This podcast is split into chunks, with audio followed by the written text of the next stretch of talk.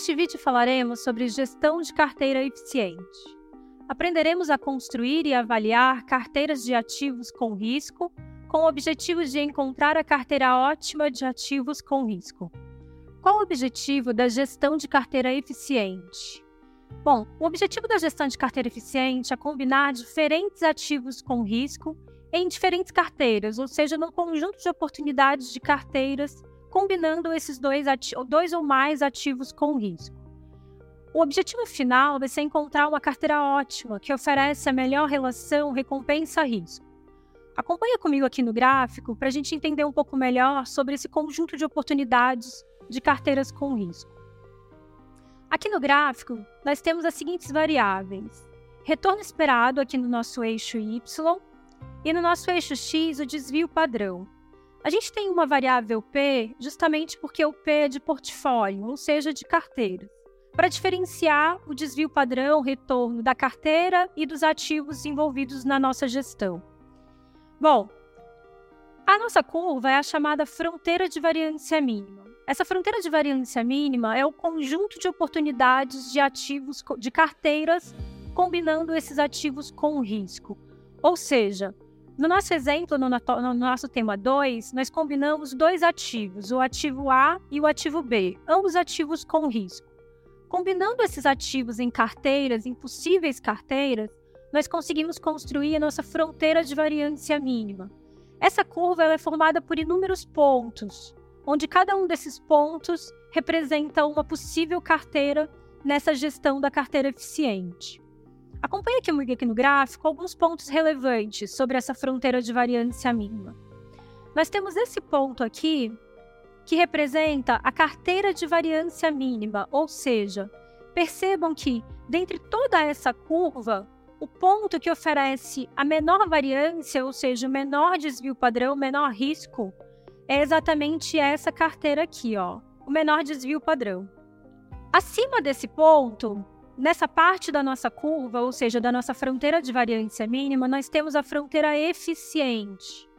E abaixo desse ponto, nós temos a fronteira ineficiente. Mas por que a gente chama a parte de cima dessa fronteira de fronteira eficiente e a parte de baixo de ineficiente? A gente vai entender melhor comparando esses dois pontos possíveis, ou essas duas carteiras, que é a carteira X e a carteira Y. Reparem que ambas carteiras tanto a carteira X quanto a carteira Y têm o mesmo risco, ou seja, o mesmo desvio padrão. Entretanto, elas têm retornos diferentes. O retorno da carteira Y é menor que o retorno da carteira X. Ou seja, nós temos duas carteiras com o mesmo risco, o mesmo desvio padrão. Entretanto, a carteira X tem um retorno maior, superior ao retorno Y. Dessa maneira, a carteira X é mais eficiente. A gente consegue também, no nosso exemplo, visualizar as informações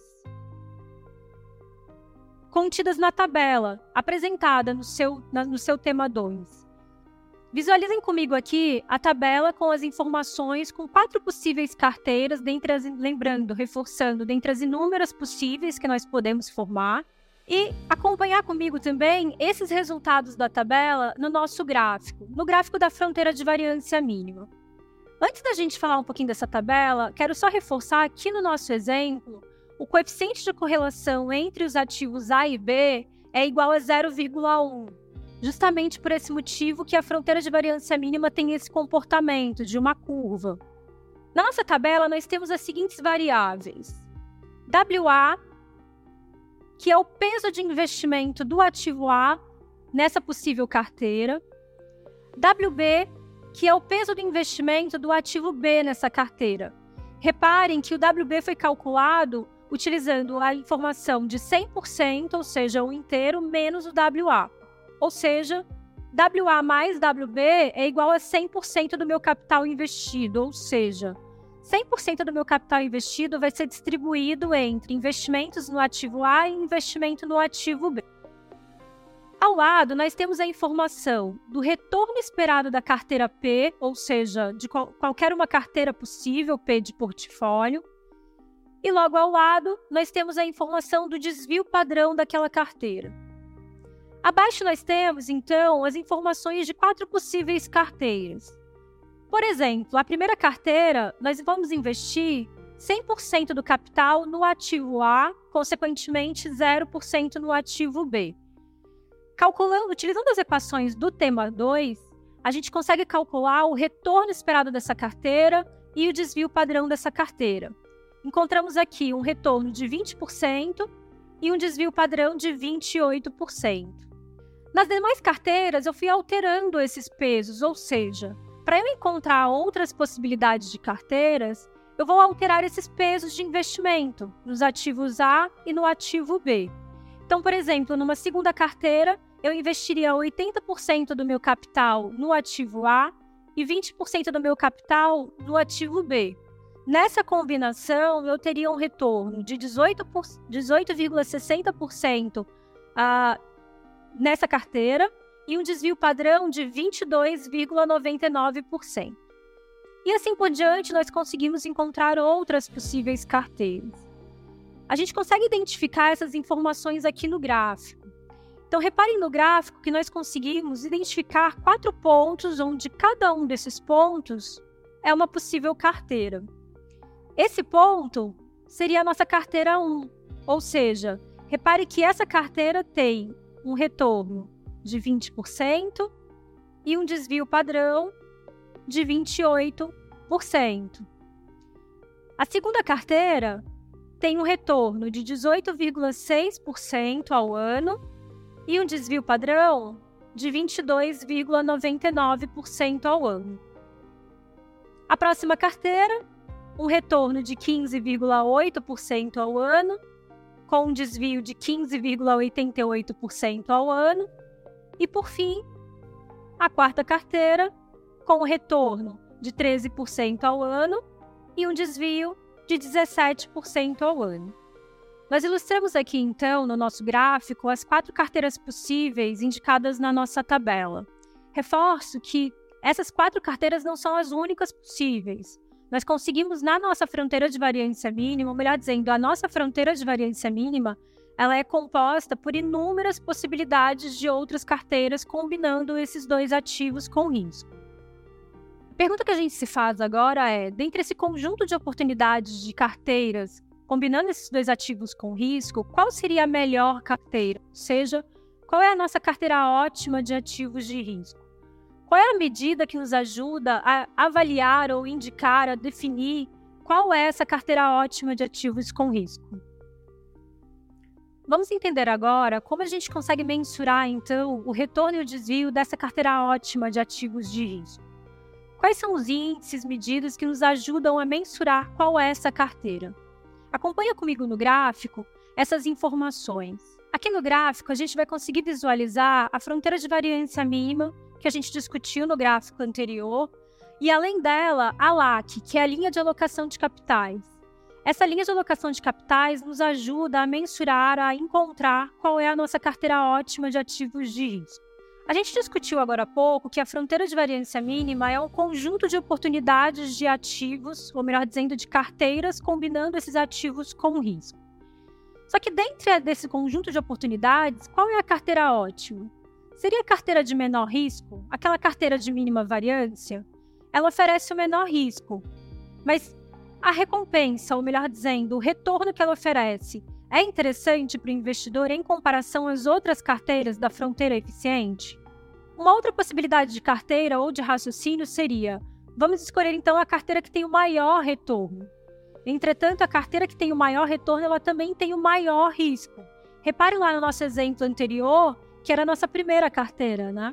A carteira, de, a carteira ótima de ativos de risco será a carteira que tem a melhor relação entre essas duas variáveis, ou seja, a melhor relação recompensa-risco.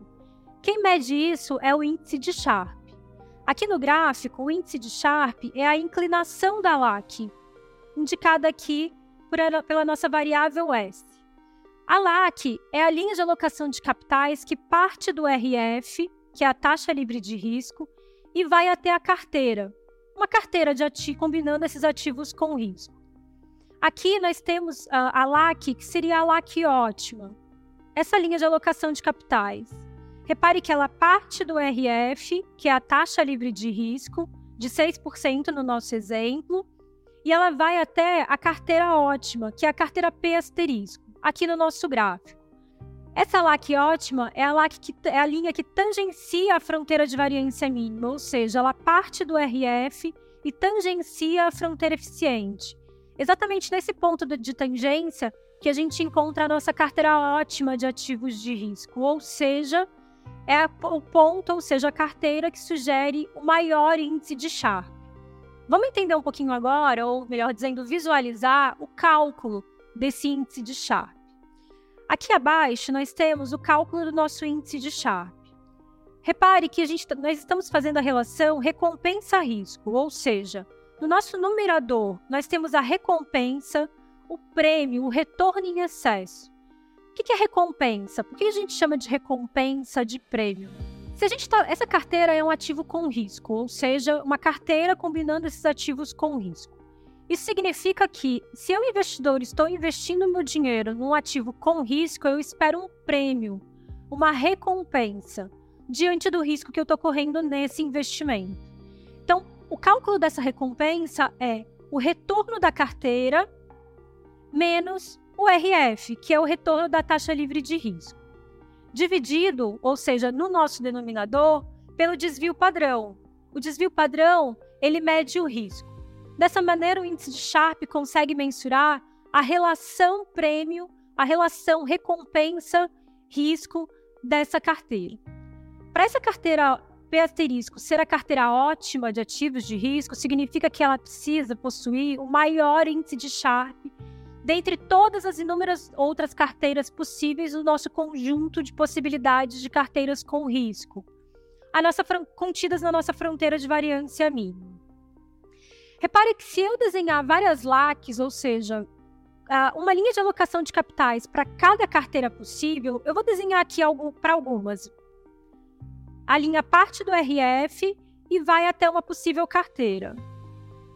Repare que se eu desenhar essa LAC para outras possíveis carteiras, todas essas outras linhas têm uma inclinação menor do que a linha LAC da carteira P asterisco, que é a nossa chamada LAC ótima. Ou seja, a carteira P asterisco oferecerá o maior índice de Sharpe, ou seja, a melhor relação recompensa-risco. No nosso exemplo, a gente consegue, a gente conseguiu lá no tema 2 do e-book, identificar qual é essa carteira. Aqui na nossa tabela acima, nós temos essas informações. Para essa carteira, nós investiríamos no ativo A, ou seja, o peso de investimento no ativo A, WA, seria de 43,5%, consequentemente, o WB de 56,50%, ou seja, do nosso capital, investiríamos no ativo B 56,50% do nosso capital. E essa carteira nos oferecerá um retorno esperado de 16,05% ao ano e um desvio padrão, ou seja, risco, de 16,25% ao ano. Vamos comparar aqui na nossa próxima tabela as informações dos índices de Sharp dessa carteira ótima P asterisco, que é a carteira ótima de ativos de risco, com o índice de Sharp dos, das outras carteiras possíveis do nosso exemplo do tema 2, aquelas outras quatro carteiras que a gente discutiu agora há pouco. Nessa tabela, nós temos algumas informações já vistas. Então, nós temos o WA, que é o peso de investimento no ativo A, o WB, que é o peso de investimento no ativo B, para cada uma das carteiras, o retorno esperado para cada uma dessas carteiras e o desvio. A gente já viu essas informações anteriormente. A informação nova aqui nessa tabela é o índice de Sharpe. Exatamente aquele índice, aquela medida que mede a recompensa-risco, a relação recompensa-risco de cada uma dessas carteiras. Repare que dentre todas as carteiras, o índice de Sharpe da carteira P asterisco é a carteira que sugere o maior índice de Sharpe, ou melhor dizendo, a carteira que oferece a melhor relação recompensa-risco. Reforço que aqui nós temos só quatro carteiras dentro do nosso conjunto de oportunidades de ativos com risco, ou seja, lembra que na nossa fronteira de variância mínima nós temos outras inúmeras possíveis carteiras. Mas mesmo assim, mesmo não conseguimos vi conseguindo visualizar aqui essas inúmeras carteiras, todas essas outras carteiras teriam um índice de Sharpe menor do que o índice de Sharpe da carteira P asterisco, igual a 0,618. Dessa maneira, a gente conseguiu enxergar, visualizar, avaliar e entender o como a gente consegue mensurar essa carteira ótima de ativos de risco com a ajuda do índice de Sharpe. Discutiremos mais sobre esses assuntos no podcast Análise de Carteiras de Ativos com Risco e no podcast Carteira Ótima de Ativos com Risco e Índice de Sharpe. Sobre esse tema, convido você a saber mais lendo o e-book no tema 2 e as leituras dos livros indicados.